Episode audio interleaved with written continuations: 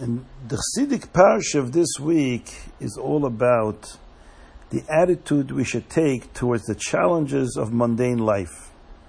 The aspiration of a Jew obviously should be to constantly strive to get closer to HaKadosh Baruch Hu through davening, through learning, through mitzvahs, spiritual engagement. But Hashem put us in a world where, by, by, by virtue of the laws of nature, we're going to depend on getting involved in mundane affairs of life, making a living, using our minds, our hearts, our energies, the bulk of our time to pursue resources that allow us to live in this world.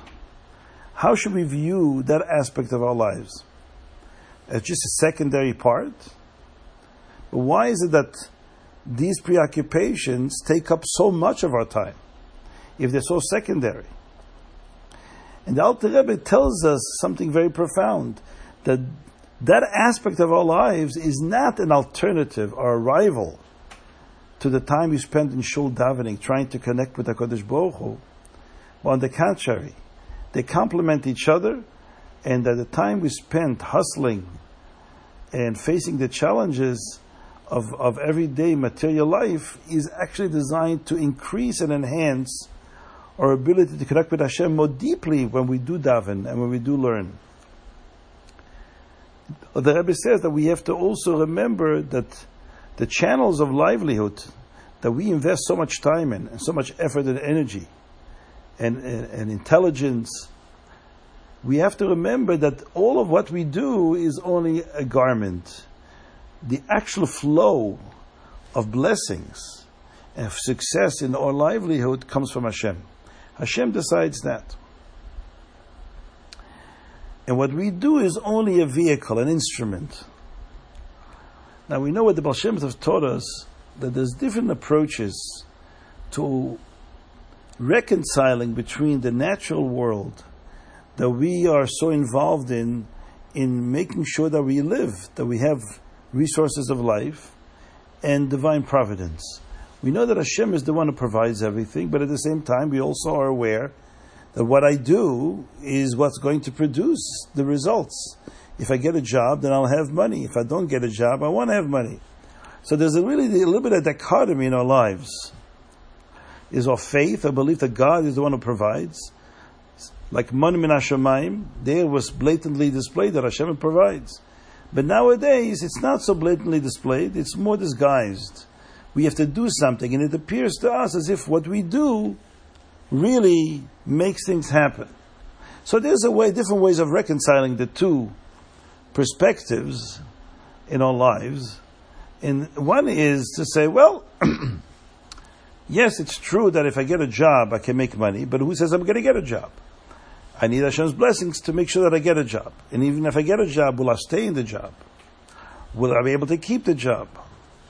Will the company be able to afford me? Will they have? Will they, they go bankrupt? There's so many things that can go wrong. But as the Baal Shem Tov taught us that that's not the correct way to look at it. it's not that there are natural tools in the world, mechanisms that have certain abilities to provide, but you need Hashem's assistance that they should be successful. The deeper way of looking at it, as the Baal Shem Tov taught us, is that everything is Hashem. Even the tools themselves is a manifestation of Hashem Himself, just disguised in this appearance of nature that we call nature. But there is really no such thing as nature as a separate mechanism. There's only Hashem. Hashem is manifests Himself to us in different ways. Through miracles, He openly displays Himself, where we can clearly see His presence. When it comes through nature, He's also there. That's Him. When we look at nature, when we stare nature in the face, it's Hashem that we're looking at. But Hashem as He is disguised. So the Rebbe once said a remarkable thing. There's a Gemara. The Gemara says that the six orders of Mishnayos uh, is based on a pasuk. There's a pasuk that has six words, and each word corresponds to one of the sections of Mishnah of the Talmud. And the first one, Emunas. Emuna is related to Zroim. Zroim is the first uh, section of, of Mishnayos, which deals with with the agricultural aspect of life. So the question is, what does a munah faith have to do with a farmer planting seeds in the ground? Zroim. So Tosfos brings a Yerushalmi. Shalmi says, you know what the connection is? Adam zoreya umamin. A farmer plants a seed and he raises his eyes to heaven and he hopes, he believes that Hashem will make it rain and that this seed will produce a great return. So that's the connection.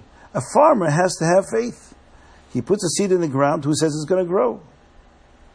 Now the question is, when the Gemara wants to, the Yerushalmi is trying to explain to us why the, the code word for zroim, for planting seeds in the ground, for farming, the farming process, the one word that would describe this process is amunah, faith. Well, aren't there many atheists who plant fields too? Not every farmer is a believer. It's not inevitable that somebody would be a farmer and a successful farmer, and on the contrary, its farming process might actually give the impression that there is something called nature, that when you plant a seed in the ground, the earth has certain minerals and is able to produce it. It has nothing to do with God. Why is Yerushalmi saying that a farmer who plants a seed is inevitably overcome with Amunah. And that's why when we see, when we talk about that section of Gemara, of Mishnah, Zroim, we inevitably associate that with Amunah. It goes side by side with Amunah. Why? On the contrary, you would say that farming process can make somebody an atheist because nature has its own mind, has its own way of uh, operating. Says the Rebbe a remarkable point. The pshat in the Yerushalmi is like this. The Yerushalmi is trying to teach us what is the true faith of a Jew. When a Jew is looking at nature, exactly because nature appears to be so autonomous and independent,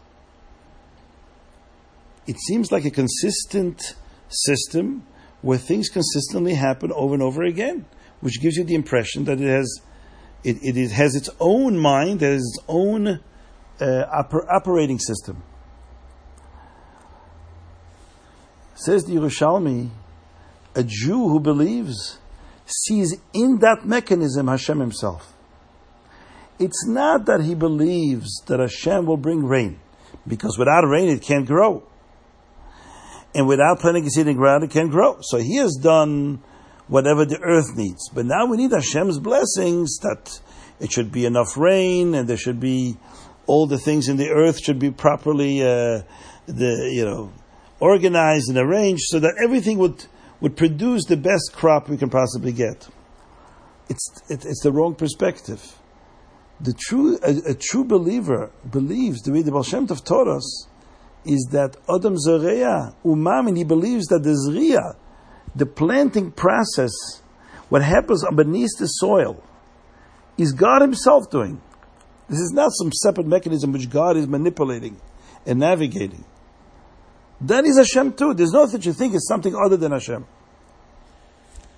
And the Baal Shem Tov said that this is a lesson for bitachon. When a Jew trusts in Hashem, you can say, Hashem, I want this in this job, I know I'll make a good living, and I trust in you that you'll give me that job. It's silly that job doesn't do anything. All you have to say to Hashem, Hashem, give me parnasa. How you decide to give it is irrelevant because Hashem is the only one who gives parnasa. Hashem doesn't do it in conjunction with some other tools that are very effective. But if Hashem decides to give us parnasa, He needs certain tools. Give us a job. Give it. Hashem doesn't need any tools. And He said, this is the pshat in the pasuk. Boch HaGever Yiftach B'Hashem, V'hoya Hashem Mivtachoi. Boch HaGever Yiftach B'Hashem. In Hoya Hashem, it's double language. He says, no, there's two types of bitachon. Somebody says, he does, you know, he, he thinks the job is an important venue to get his parnasa. But he davens to Hashem, he's boteach b'Hashem, that Hashem will give him the job. And Hashem will make sure that he'll be able to hold on to the job. That like his resume, they'll give him an interview. But the job definitely is what brings him parnasa. But Hashem has to bless him that he should be successful in getting the job. V'hoya Hashem Mivtach he says no. Hashem is my only mivtach. I don't, I'm not giving Hashem any advice. I don't need to give him advice. Because the tools that I perceive in my world today, they're the ones who have the effectiveness in giving me parnasa are just an illusion. It's all Hashem.